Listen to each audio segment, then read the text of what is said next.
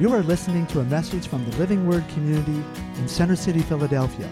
We are followers of Jesus Christ, called to love God and love people, to share Jesus and help people experience true life change that can only come from knowing Him. We hope that you enjoy this message today.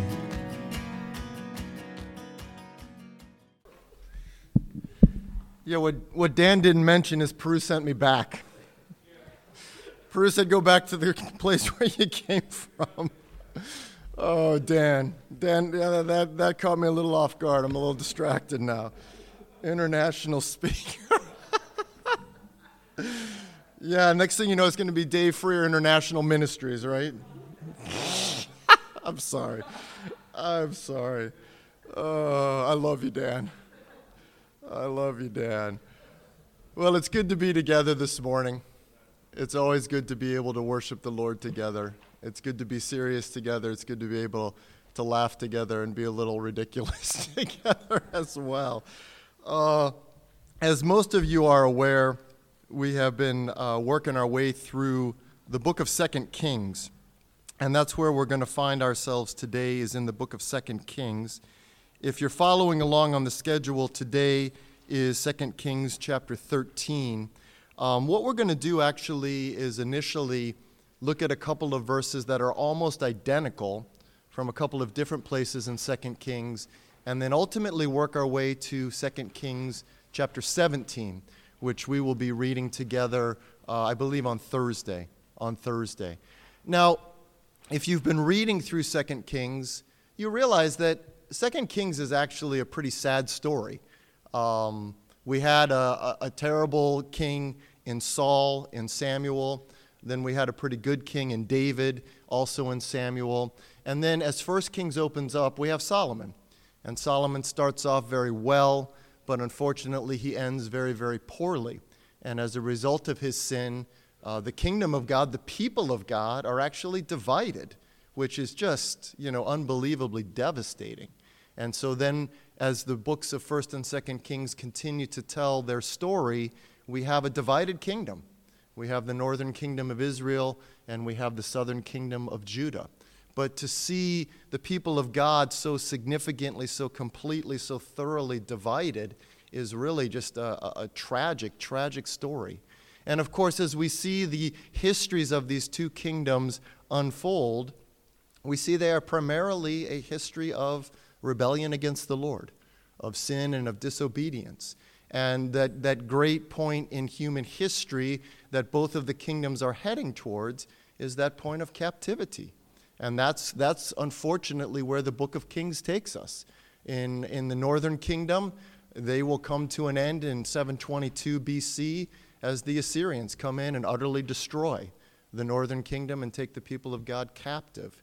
And at the end of the book, in 2 Kings 25, it will be the empire of Babylon that comes in and takes the southern kingdom into captivity. And Judah is destroyed, Jerusalem is destroyed, the temple is burnt and destroyed as well. So as you're reading the account of Kings, it's, it's kind of a disappointing story. It's kind of a discouraging story. But really, that is absolutely what God intends. That is absolutely what God intends. As we know, God has put His word together perfectly. God has put His word together exactly the way He wants it to be given to us, and He wants it, us to receive it as He has given it. He doesn't want us to gloss over the discouraging parts or the demoralizing parts or the really tragic parts. He has put those in there for us. And again, particularly if you are reading the Old Testament, the Lord wants you to be disappointed. Doesn't matter what chapter of the Old Testament you find yourself in, He wants you to be disappointed. He wants you to have an empty feeling. He wants you to be left wanting something more. Because on the pages of the Old Testament, Jesus Christ has not yet come. And the entirety of the Old Testament is building a longing, is building an expectation, is building a hope. There has to be something better. There has to be something better.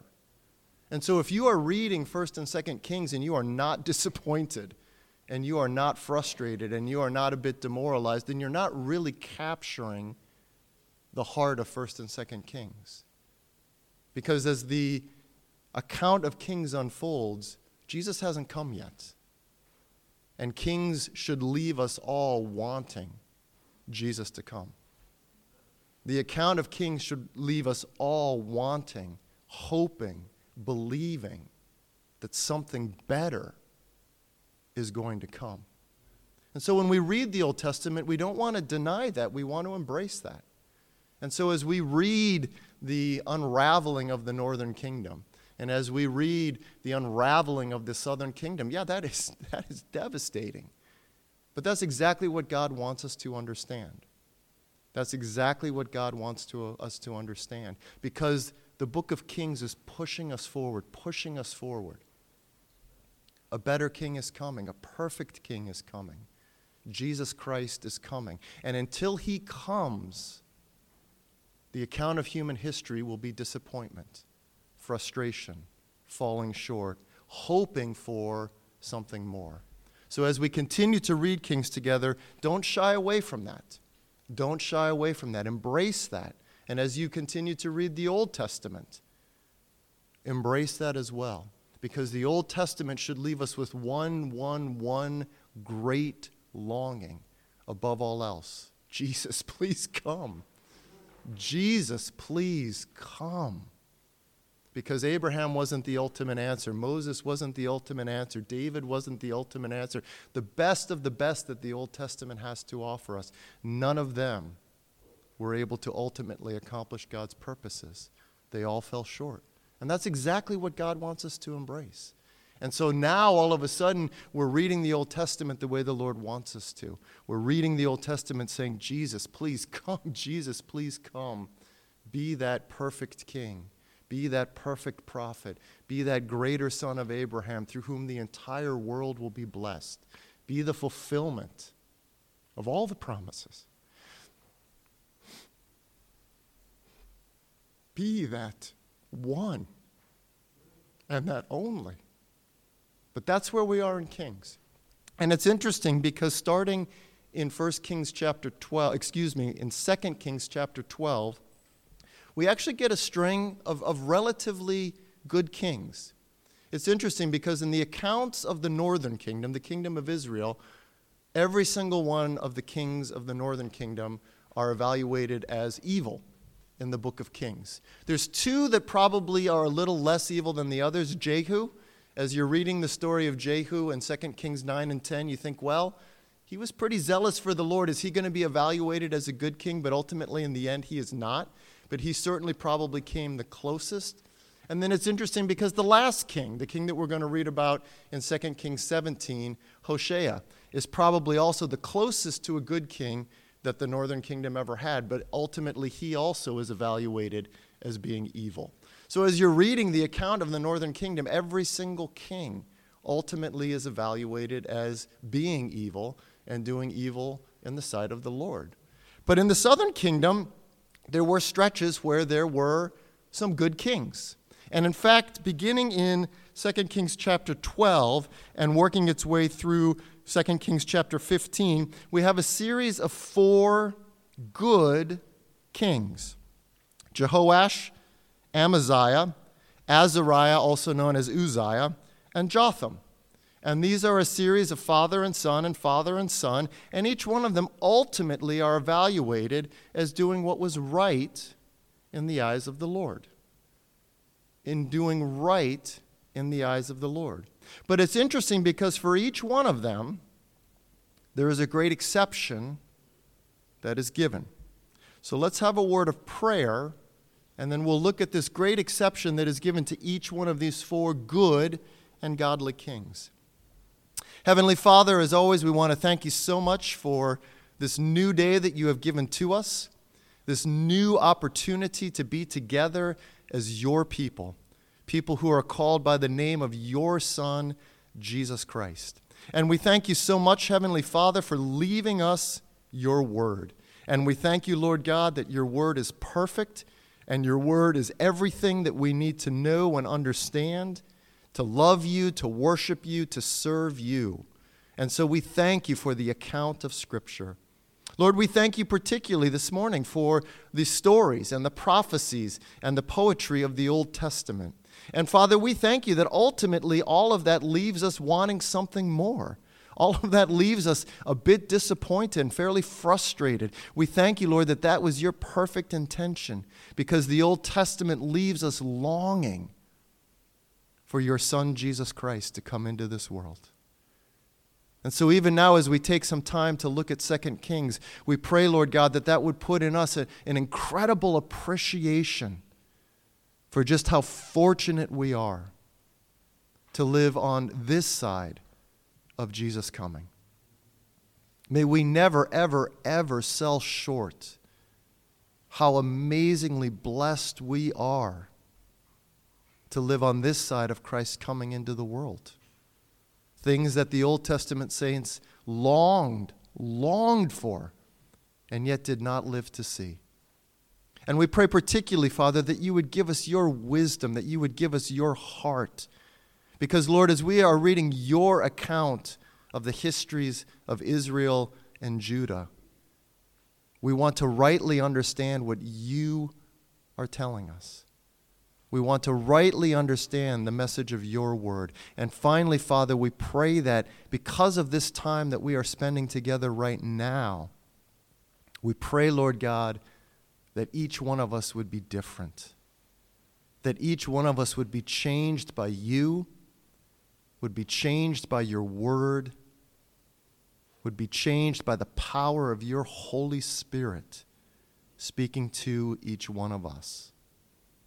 And we pray this, Jesus, in your name alone. Amen. Amen. So 2 Kings chapter 12, looking particularly at verse 3. And this is the reign of Jehoash. Again, a good king. 2 Kings chapter 12, verse 3. The high places, however, were not removed, and the people continued to offer sacrifices and burn incense there. Jumping ahead to 2 Kings chapter 14, verse 4, evaluating the reign of Amaziah, another good and godly king.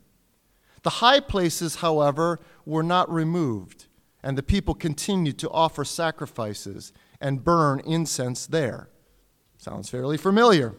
Jumping ahead another chapter, 2 Kings chapter 15, verse 5, evaluating the reign of the good king, Azariah, also known as Uzziah. The high places, however, were not removed. The people continued to offer sacrifices and burn incense there. Jumping to the end of chapter 15, verse 35.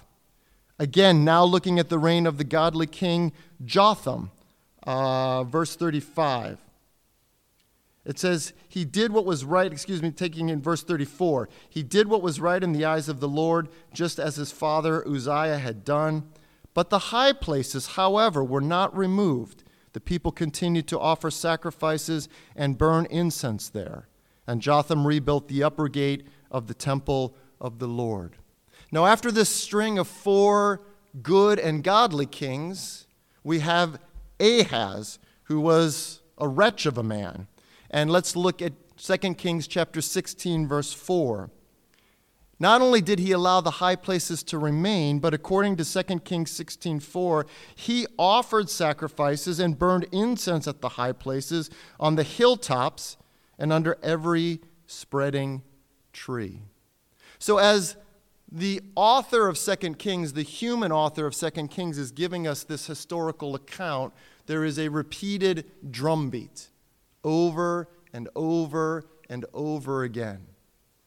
As the southern kingdom is coming to its end, as the northern kingdom is coming to its end, there is this repeated phrase. Even the good kings, even the godly kings, continue to fail in one significant aspect.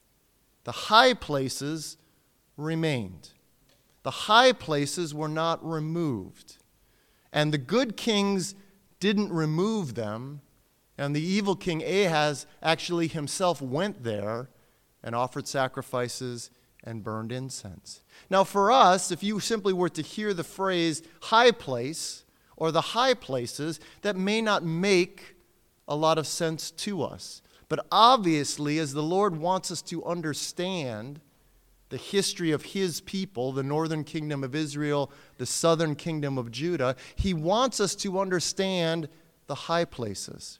Because as he is giving his perfect evaluation of even the good and godly kings, he is repeatedly saying, But they allowed the high places to remain. They allowed the high places to remain. To understand this a little bit better, we need to go back to 1 Kings. I realize we're jumping around a lot. Hopefully, you're able to do that, and I think Carl is going to put all of these verses up behind us. But going back to the beginning of the reign of Solomon, the beginning of the reign of Solomon in 1 Kings chapter 3, the temple has not yet been built. And so this is what the Lord says in 1 Kings chapter 3 verses 2 and 3. It says the people however were still sacrificing at the high places because a temple had not yet been built for the name of the Lord.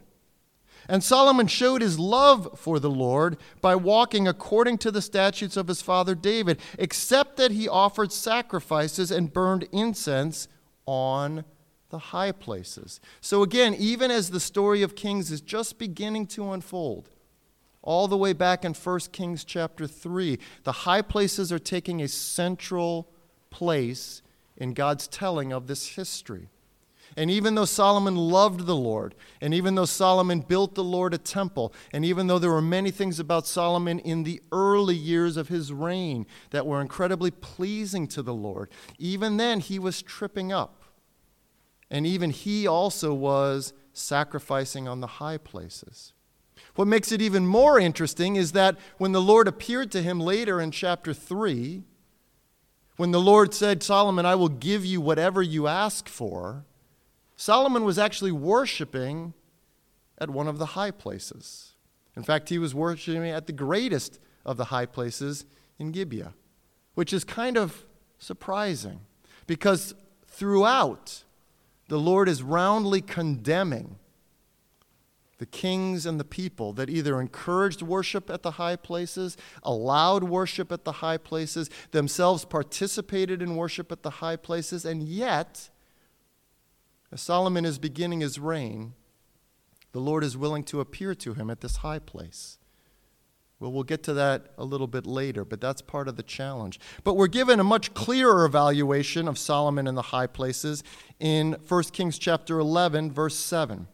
1 Kings chapter 11, verse 7. Now, obviously, we're quite a few chapters later, so this is now where Solomon is beginning to walk an incredible compromise. Remember, Solomon starts off very well, he ends very, very poorly. So in 1 Kings chapter 11, verse 7, it says, On a hill east of Jerusalem, Solomon built a high place for Chemosh, the detestable god of Moab, and for Moloch, the detestable god of the Ammonites. He did the same for all his foreign wives who burned incense and offer sacrifices to their gods. So even though Solomon was the one that had been given the incredible privilege by the Lord to build him a place, to build him a temple, to build a, a, a structure in which his glory would reside, a place on this planet where God would be present in a way that he was not present anywhere else. God had given that incredible privilege to Solomon. Remember, it had been in David's heart. But the Lord said, No, David, it's not for you, it'll be for your son, Solomon. And Solomon does that. He builds the temple, and it was glorious, it was spectacular. The chapters of, of 1 Kings that describe it to us impress us with just how incredible a structure it was. And the glory of God fills it as a thick cloud. In fact, so thick, even the priests who were sacrificing there had to stop and fall down. That's what Solomon was able to accomplish. And yet, in the end of his life, he committed incredible acts of compromise. And he established high places for Chemosh and Molech and the other detestable gods of the nations all around. And so obviously, we are beginning to understand why the high places were such an abomination to the Lord, and why even the good kings are, are, are dinged in their godly evaluation because they did not remove the high places. And so let's now jump to 2 Kings chapter 17. And unfortunately, 2 Kings chapter 17 is a very disheartening chapter. It actually describes the end of the northern kingdom. And it's actually one of the longest and one of the most explicitly evaluatory chapters of 2 Kings. God goes into great detail to explain not only what happened to the northern kingdom, but why it happened. So let's take this time now to read from 2 Kings 17, beginning in verse 5. It said, The king of Assyria invaded the entire land, marched against Samaria, and laid siege for three years. In the ninth year of Hoshea, the king of Assyria captured Samaria and deported the Israelites to Assyria. He settled them in uh, Halah, in Gozan, on the Habor River, and in the towns of Medes. So, this is the end of the northern kingdom. Assyria comes in, destroys Samaria, takes the, Samaria, the, the, the citizens of Samaria into captivity. And of course, this is where we get the name Samaritan from. Samaritans were those who were part Jew and part Gentile in their heritage, and it came from the Assyrian captivity, the Assyrian deportation of the northern kingdom of Israel. Because what we're going to see is Assyria is going to profoundly mix things up. Of course, there would have been some Jews who remained in the northern kingdom. Most were taken elsewhere. There were other Gentiles that were brought to inhabit the northern kingdom. And so the Samaritans became mixed in their ethnicity, partly Jewish, partly Gentile. So when Jesus is talking to the Samaritan woman at the well, this is her ancestry. She ultimately could trace her ancestry to the northern kingdom of Israel, the capital of northern kingdom was Samaria, but to that Gentile uh, inclusion in terms of race and, and ethnicity. But let's pick it up in verse 7. It says, All this took place because the Israelites had sinned against the Lord their God, who had brought them out of Egypt.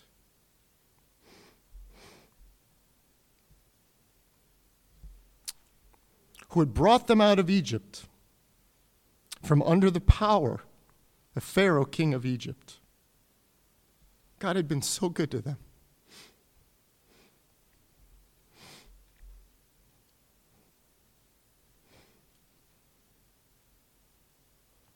We just got through studying the book of Exodus. God had been so good to them. There was nothing that He had not done for them. And so, even as we are reading the account of them being carried into captivity, we are reminded God had been so good to them.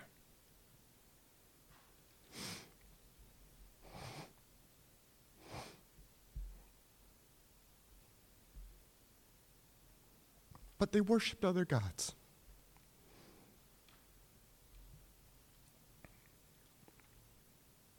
And they followed the practices of the nations the Lord had driven out before them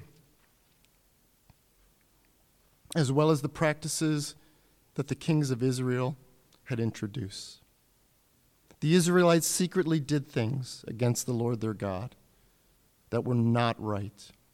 From watchtower to fortified city, they built themselves high places in all of their towns.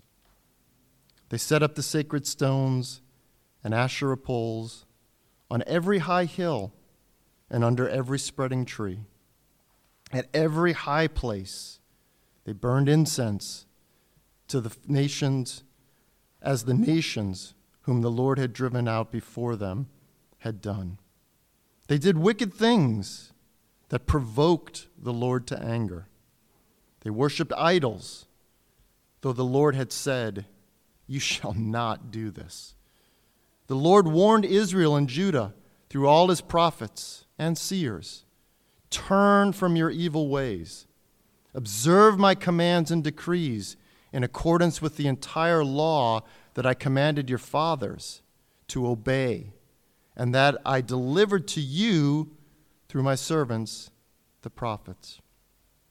But they would not listen, and they were as stiff necked as their fathers, who did not trust in the Lord their God. They rejected his decrees and the covenant he had made with their fathers and the warnings he had given them. They followed worthless idols and themselves became worthless. They imitated the nations around them, and although the Lord had ordered them, do not do as they do, and they did the things the Lord had forbidden them to do.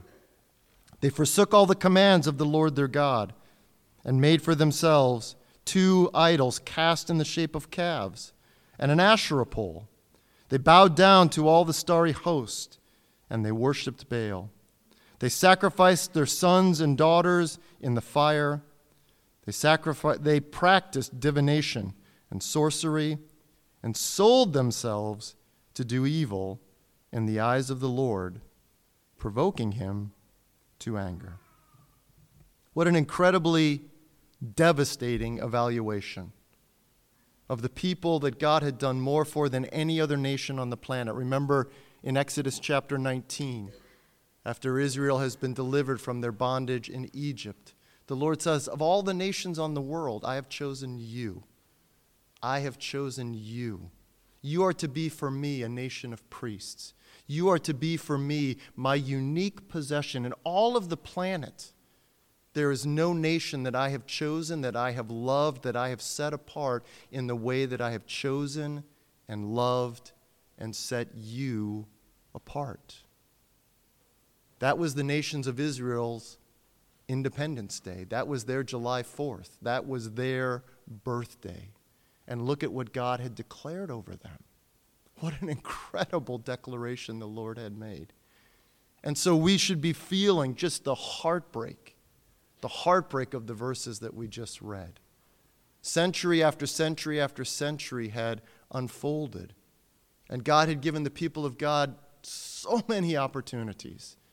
Look at all of the prophets that he had sent to them. Look at how many times he, he called them back to himself. You think of the, the passionate words of the prophet Hosea that just expresses just the unimaginable love that the Lord had for his people, and yet how furious their sin made him. Hosea is one of the most incredibly profound books of the, the prophets because of that passionate, passionate look we get into the Lord's heart. These people that he had loved so perfectly, yet continually turning their back on him. How could he give them up? That's what he declares in Hosea. How can I give you up? How can I give you up? And yet their sin continued to be a stench in his nostrils, a phrase that the Old Testament uses. And so here again, we have that, that, that, that same problem cropping up, and amongst the list of just horrific and abominable things that the northern kingdom have done, we see the high places. The high places. And we see here that the high places were not just, you know, occasionally present or hard to find. Looking more closely at verse 9, Looking more closely at verse 10, it says, They built high places in every city.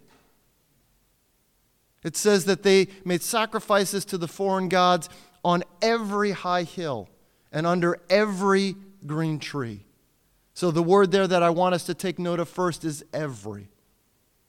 In every city, they built a high place, a place for a foreign god to be worshiped. On every high hill, under every green tree. These high places, these, these places of idol worship, these places where other gods were being given prominence over the Lord, they were not hard to find. If you were walking around the kingdom of ancient Israel, you would have seen these things everywhere. You would have seen them everywhere in every city, from tower to fortified gate, on every high hill, under every green tree. there was an opportunity to worship a God other than the Lord. They were not hard to find, they were easily accessible, they were readily available. These places of false worship, these places of gross idolatry. And I think, isn't the same true for us today? As we consider the idolatry of ancient Israel and ancient Judah, we must, of course, consider the idolatry of our culture in the year 2022. And just like in the ancient nation of Israel some 2,900 years ago, just the same with us today. It's not hard to find idols. It's not hard to find places where someone or something other than the Lord is worshiped. Unfortunately, this is readily accessible, and we find it everywhere. We find it everywhere. It's impossible for us to live our lives in this country, in this city, in this time, and not find idolatry everywhere. And we need to hear the Lord's evaluation. There's a verse there where it says, And Israel did things in secret. So they were actually kind of ashamed of some of the things that they were doing, and they tried to hide it. They tried to hide what they were doing. You may think of the prophet Ezekiel even though he was in captivity in Babylon, in a vision of the Lord, he was taken into the temple of the Lord.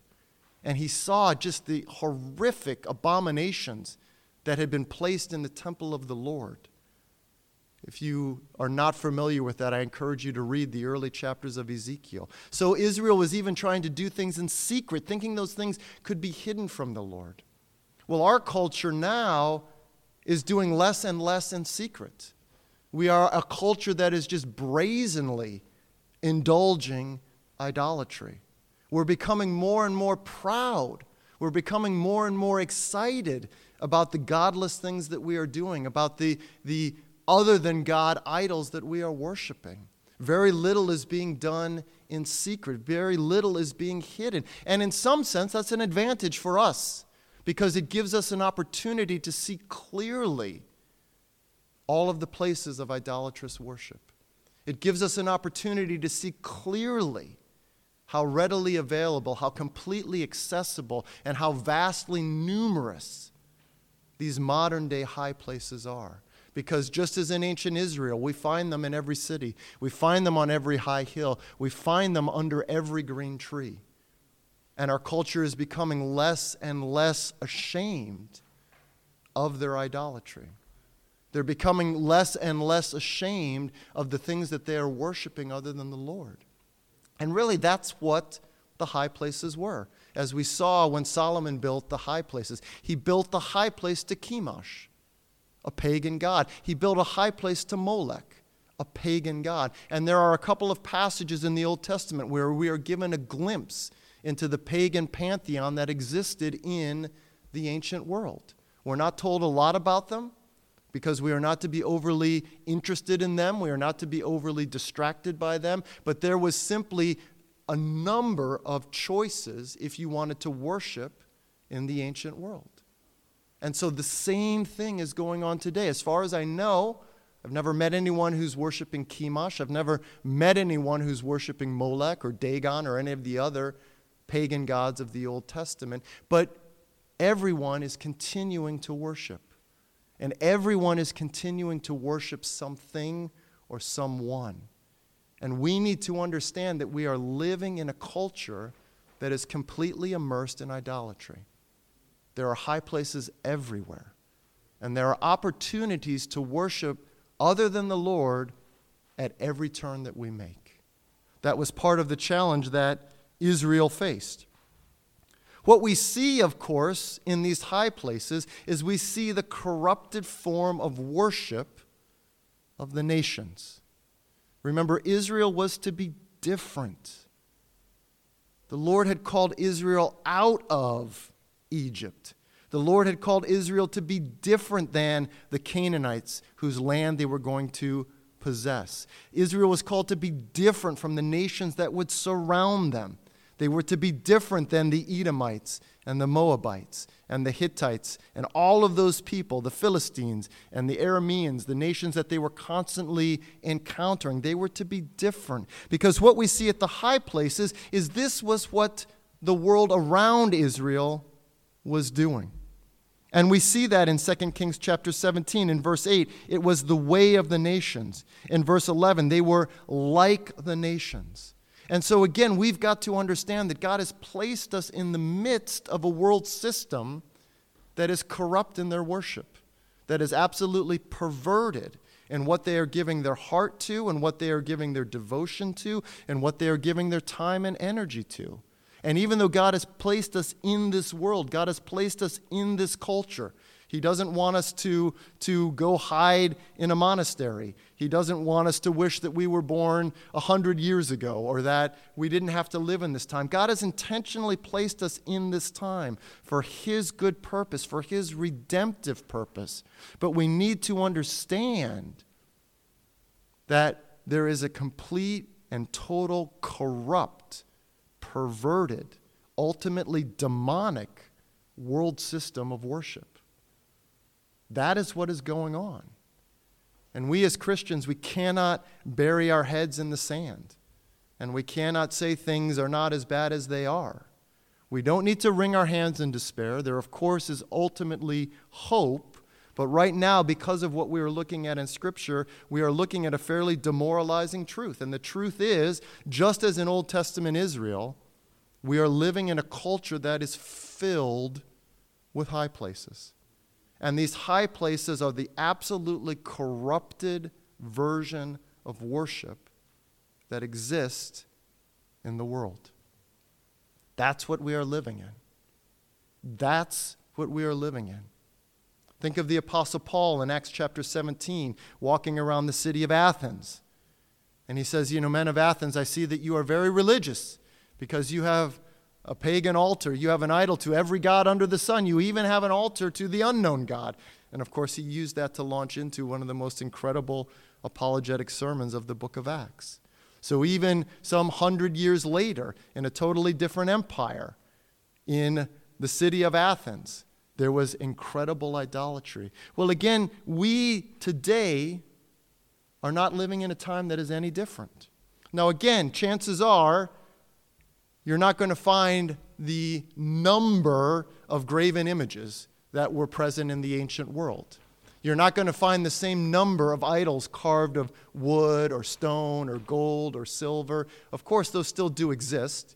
You still can go to places of pagan worship and see images cast in silver and bronze and wood and stone. But I would say the idolatry that we are encountering regularly in this culture rarely takes a physical form like that.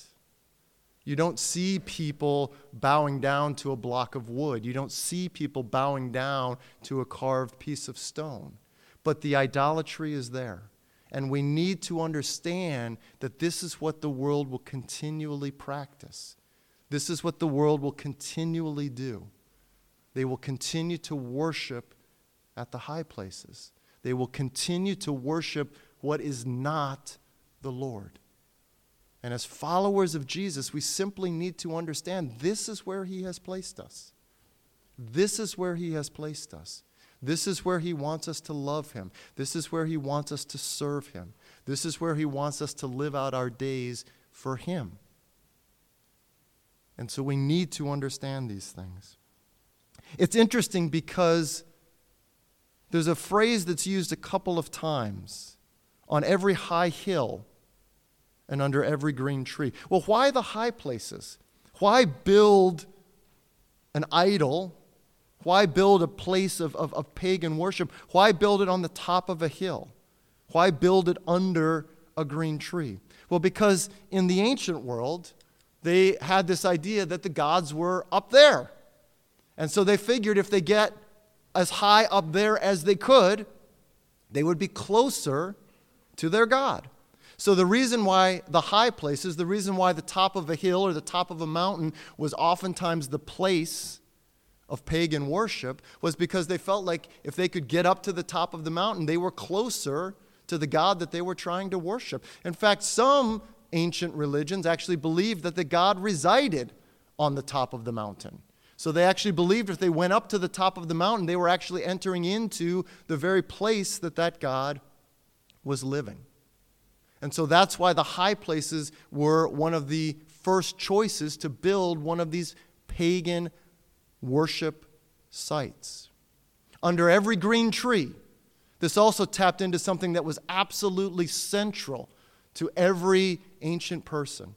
A green tree is a tree that's doing well. A green tree is a tree that is luxurious. A green tree has full leaf and will produce full fruit. A green tree is a fertile tree. And in the ancient world, fertility was everything. You see in passing the devastating impact of a drought. You see in passing the devastating impact of a famine on the accounts of the Old Testament because in the ancient world, fertility was everything. If you couldn't have children, your life was threatened. If you didn't have livestock that were reproducing, your life was threatened. If you didn't have crops each season, your life was threatened. I, we just we don't have anything like that in our modern culture. In the ancient world, fertility was everything. It was the difference between life and death. No children, you were probably done. Livestock that were not reproducing, you were probably done. Crops that were not growing, you were probably done. So, what did the ancient world do? The ancient world did everything they could to beseech the gods to bless them with fertility. So go to a fertile place. Go to a place where there is a green tree. Go to a place where a tree is flourishing and beseech a God and ask for fertility. Whether you were asking for children, asking for livestock, asking for crops. And this is why you see one of the most perverted aspects of pagan worship. Because they are mentioned again just in passing in the Old Testament. Prostitutes, both male and female at these high places, at these cult places where the pagan gods were worshiped. Because if you had sex with a male prostitute at a shrine, or if you had sex with a female prostitute at the shrine, you were beseeching the gods to give you fertility. And that's why you see, again, just a passing reference to these individuals, because the Lord never spends too much time on these things because they're so detestable. They're so abominable in His sight. But you're like, well, why would you go to a place of worship and have sex with a prostitute? Because of fertility. Fertility was everything. So when you hear that phrase, under every green tree, what the Lord is reminding us of is this is the completely bankrupt way that the unbelieving world thinks. This is the completely bankrupt way that the unbelieving world thinks. And God wants us to understand that not just for ancient Israel. Why is, he, why is He giving us this glimpse into ancient Israel? Of course, so that we can understand what Israel faced and how Israel failed, but because He wants us to understand the idolatry of the age in which we are living. He wants us to understand that completely corrupt system of worship that the world is embracing wholeheartedly that our culture is embracing daily. The Lord wants us to recognize the high places of American culture. The Lord wants us to recognize that, that, that pursuit of fertility, that pursuit of life, that pursuit of security that our world is going after. Because the idols may be different, and the means of worshiping these idols may be different, but the goals are the same security, prosperity, life, abundance. These are the things that the ancient world were going after. These are the things that modern America is going after. They're going after it in a different way. The idols are not the same, but the goals are the same. And as followers of Jesus Christ, we need to absolutely do everything we can to understand the time and the culture in which God has placed us. We need to see the high places. We need to recognize the high places. Of course, we need to despise the high places. We need to turn from the high places. We need to do what we can to encourage others to abandon the high places. But we will not do that effectively if we don't understand where the high places are, if we don't understand what is being worshiped there, and if we don't understand how the world is worshiping there. And so we need to understand these basic goals of security and prosperity and life. These are the things that ancient Israel wanted and the world around them wanted as well. These are things that modern America wants as well. But how are they going after it? How are they pursuing it and leaving the Lord on the sideline? So every high hill and under every green tree was part of how God was revealing to his people and to us that sinful pursuit of the world around Israel. It's interesting because what we see and what we know is that idolatry is a completely worthless system of worship. Idolatry is a completely worthless system of worship. We may think of the prophet Isaiah in some of the chapters in the early 40s 42, 43, 44 where he absolutely despises and mocks the idolater and the idol. And so, what, what God reminds us is idolatry is a completely useless system of worship. And we, as followers of Jesus, we have to recognize that. We have to recognize that it promises so much and in the end gives nothing. Idolatry promises so much and in the end, it gives nothing. In fact, what is the ultimate result of idolatry? Well, we just read it it's devastation, it's captivity, it's slavery, it's death. So, initially and on the surface, a system of idolatrous worship seems to offer so much, so much joy, so much pleasure, so much comfort, so much satisfaction. And yet it is completely worthless in what it ultimately provides if I just indulge my greed, if I just indulge my lust, if I just indulge my anger, if I just indulge my pride, if I just indulge my self righteousness, it'll feel so good and it'll be so satisfying. That is the absolute deception of idolatry. Initially, it looks so good. Initially, it looks so satisfying.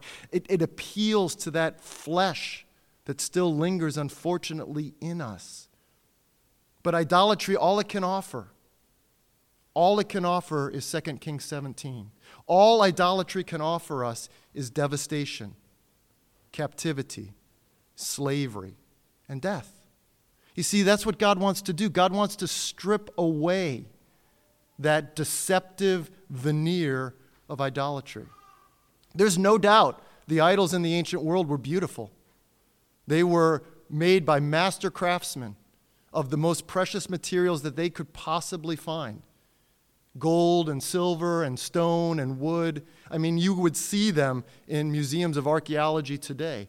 And there's no doubt, I mean, the appeal of, of going to a place of worship and indulging your carnal sexual desires and, and possibly receiving the blessing of, of a fruitful crop or multiple cows. I mean, that, that was an incredible appeal. On the surface, the system of idolatrous worship in the ancient world was so appealing. It was so appealing. And today it's no different. The idols that our culture worships, the idols that our culture worships, on the surface, they are so appealing. They are so attractive. They seem to promise so much. They seem to offer so much so much joy, so much peace, so much security, so much life, so much whatever. But all they can give us, all they can give us is 2 Kings 17. That's all an idol and its system of worship can give us devastation, captivity, slavery, and death. And you see, this is why Jesus came. Jesus came to set us free. Idolatry brings slavery. Jesus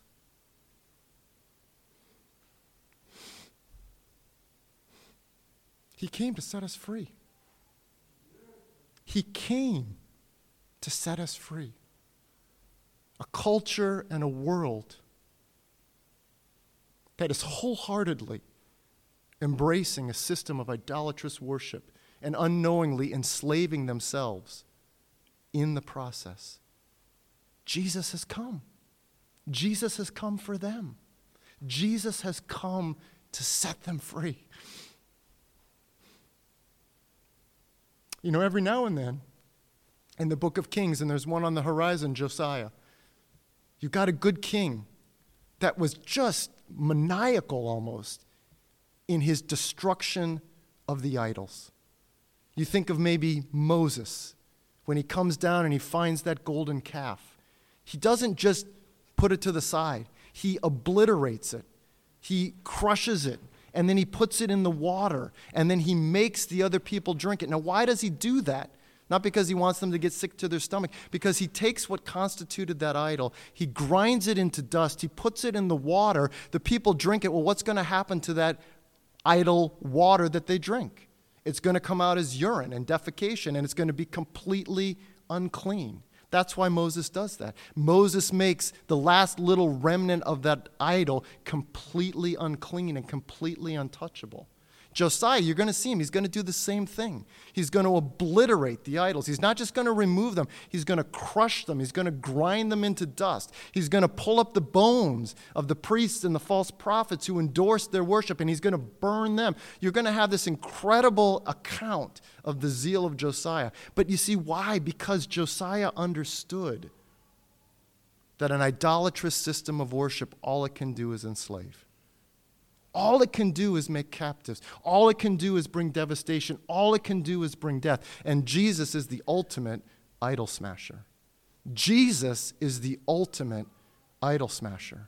And how does he do it? Well, in part, he does it by absolutely demanding that he and he alone be worshiped. He absolutely declares that you can worship nothing and you can worship no one except me. And you see, that's what make, made in the ancient world and makes today. That's what makes idolatry and the idolatrous systems of worship. That's why God uses words like abomination and detestable and disgusting. Why? Because they take away the worship that He and He alone deserves. I am very small. I am very finite. I have a limited amount of time. I have a limited amount of energy. I have a limited amount of devotion. And the Lord asks for every bit of it. Every bit of my limited time, the Lord says, is mine. Every bit of my limited devotion, the Lord says, it belongs to me. Every bit of my limited strength and energy, the Lord says, it belongs to me. Why is idolatry so detestable to the Lord? Because it steals from him what is rightly his. If I'm splitting my devotion between an idol and the Lord, I'm taking from the Lord what rightly belongs to him. If I'm building a temple to the Lord, but if I'm constructing a high place to Chemosh and Molech, I am stealing from the Lord what rightfully belongs to him. And this is why idolatry makes the Lord furious. It makes the Lord furious because it steals from him the worship, the devotion, the dedication that only he, that only he is worthy of. And so when I worship an idol, I am completely and totally dishonoring the Lord. I am stealing from the Lord what belongs to him. So not only am I enslaving myself, not only am I making myself a captive, not only am I bringing death and devastation into my life and the life of people around me, but I'm stealing from the Lord. I'm taking from the Lord what rightly belongs to Him. And this is why the Lord hates idolatry. It's worthless. There's a couple of interesting words that the Lord uses in first, excuse me, in 2 Kings 17. In verse 12, he says, you know, you should not worship idols. There's a, a, a word that's used there that is used other places to describe idols. It's a word in, in Hebrew that can mean a couple of different things. In its verbal form, it actually means to roll, like to roll a ball or to roll up. That's how it's used. Oftentimes, the noun form of this talks about something that's rolled up like a ball. And oftentimes, what this word uses is used to describe is dung pellets. Because if you see some, you know, rabbit droppings or squirrel droppings or something like that, they're, they're little balls. They're dung pellets. In fact, if you look at uh, uh Ezekiel chapter 4, when Ezekiel is going to have to cook his food on dung, that's the word that's used there, these dung pellets. So it, it, it's, it's likely the word that is used in 2 Kings chapter 17, verse 12, is actually describing the idol as a pile of poop, as dung pellets. That's how, that's how, that's how effective that idol is going to be in helping you. And so you, you know, and that's why I'm not going to go over a long list today, you know the idols that tug at your heart. You've, you've heard this as a believer for years. All of us are very familiar, or we should be, with the idols that tug at our heart. Well, when you're, when, we're, when you're really getting tempted by it, when you really are, are wanting to bow down and worship at that, that pagan altar of your idol, God wants you to see it as, as a pile of crap. I mean, excuse my language. That's how He wants you to see it. And you see, if, if you let the Lord strip away that deceptive veneer, if you let the Lord strip away and show you in, in all clarity and truth what that idol really is, then you don't want to worship it anymore. You're like, what am I doing? I'm, I'm giving myself to a pile of dung.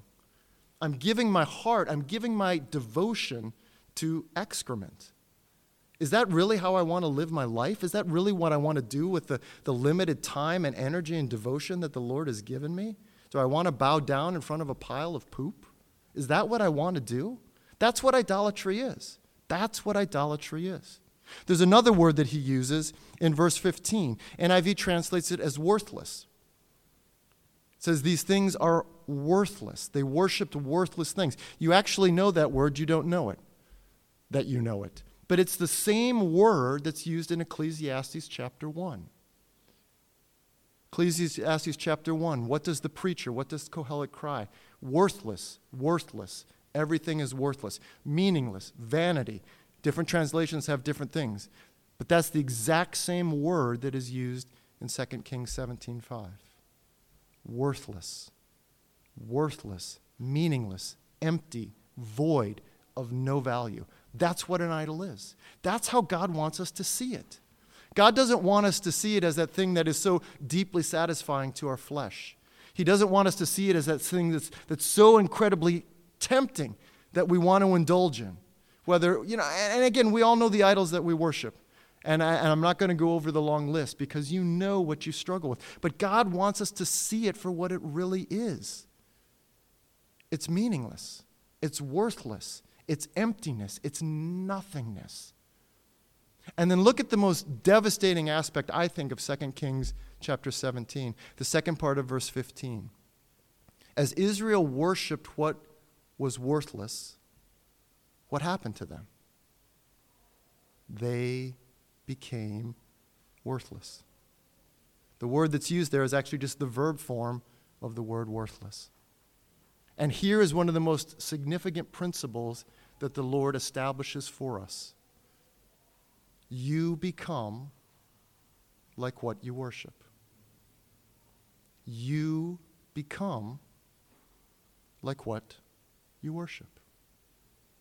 It's such an incredibly simple principle that God establishes. So if you worship a worthless idol,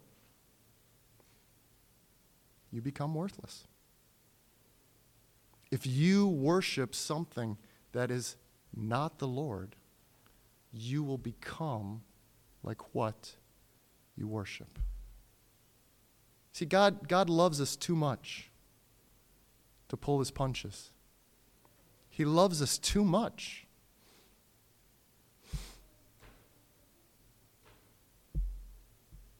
He loves us too much to hold back truth. And he looks at us with such incredible compassion, compassion that all eternity will not be enough time for us to fully understand. He looks at us with this incredible compassion, and he sees us worshiping these worthless idols, and he knows what's going to happen.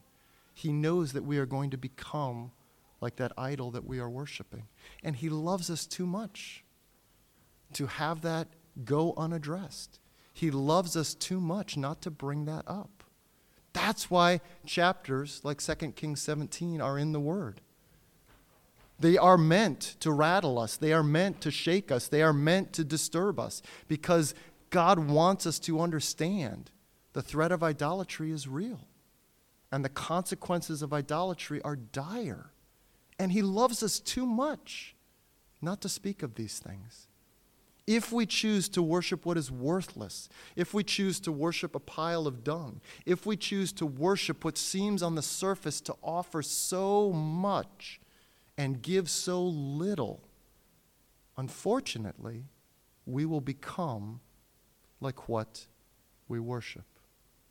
The way the prophet Isaiah said it is if you worship a block of wood, you will become like a block of wood. So, whatever it is that we are tempted to worship, whatever idol that we are tempted to bow down and give our heart and devotion to, God is giving us a very, very stern, fatherly warning. What you worship, you will become like. But I don't want to end on such a dire note because the flip side of it is just as true. If you choose to worship Jesus,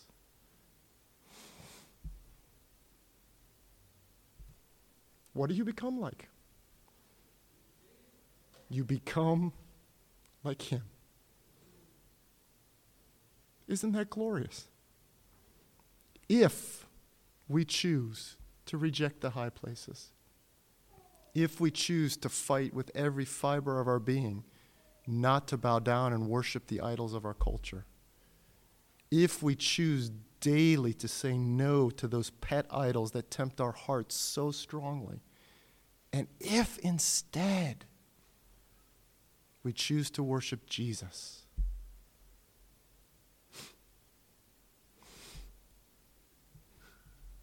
we become like him. We become like him. As bad as the first part of this message is, the good part is so much better. It's like what the Apostle Paul says where sin abounds, grace abounds all the more. Yes, of course, if you worship a worthless idol, you're going to become like that worthless idol. But if you worship Jesus, you will become like him. That's so good. 2 Corinthians chapter 3 verse 18. We're going to end with this. 2 Corinthians chapter 3 verse 18.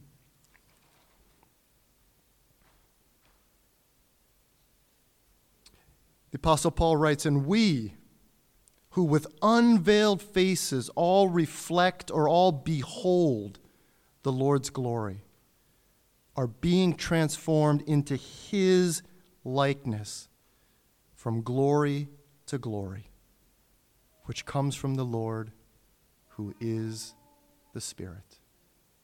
As we behold him, as we fix our eyes on him, as we come together to worship him, as we pursue him individually on our own, as we make it our chief goal every day to bow our knee to him we are being changed. We are being changed from glory to glory. We are becoming like the one we are worshiping. What an incredible opportunity. Jesus invites every one of us come be like me. Come be like me. Fall at my feet and worship me alone. Give all of your heart, all of your soul, all of your mind, all of your strength to me. Have no rivals, have no high places, have no idolatrous altars. Come worship me in spirit and in truth. And from glory to glory, you will become like me. From glory to glory, you will become like me. Let's pray. Heavenly Father, we thank you so much that you, you love us enough to give us a hard word. And Lord, definitely, the captivity of Israel and the captivity of Judah, they are, they are hard histories to read. After you had been so good, after you had done everything, and after you had been patient for hundreds and hundreds of years, finally their sin reached the limit and your righteous judgment had to fall. And over and over and over again, you warned them. And over and over again, they fell into the same trap, worshiping something other than you, giving their heart, giving their devotion to someone other than you. And Father, we thank you so much that you have reminded us of just how worthless idols are that you've reminded us just how worthless it is to worship them. You've reminded us, Lord God, that even though they are everywhere, everywhere we turn in our culture, there is an idol that is being worshiped. You have reminded us that they are absolutely powerless to offer anything good. And you have reminded us, Lord, that all they can really bring is slavery and bondage and death. And thank you, Lord, that you give us you give us something so much better. You give us Jesus. And you invite us to worship him. You invite us to confess with our mouths that he is Lord. You invite us to bow the knee to him and him only. You invite us to have our eyes open to see that he is with us. You invite us, Lord God, to gaze upon him and to give our heart to him and give our devotion to Him. And you promise us as we do that, you are changing us. You are changing us, Lord, from glory to glory. As we worship Jesus, we are becoming like Him. Until one day, Lord, that work that you are starting in each of us will come to completion, and we will be like Him. So thank you, Father. Thank you for this challenge. And Father, finally, I just pray that you would help us, even as we were praying on Friday night. I pray that you would help us, Lord, to offer freedom. Offer freedom to those who are bound in idolatrous worship. Jesus, you came to set captives free.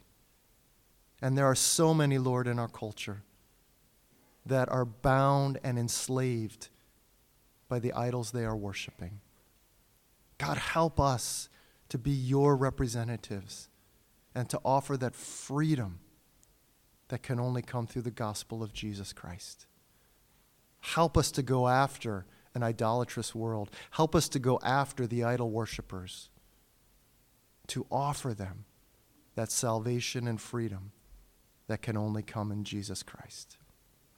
And Jesus, it is in your name and your name alone that we pray these things. Amen.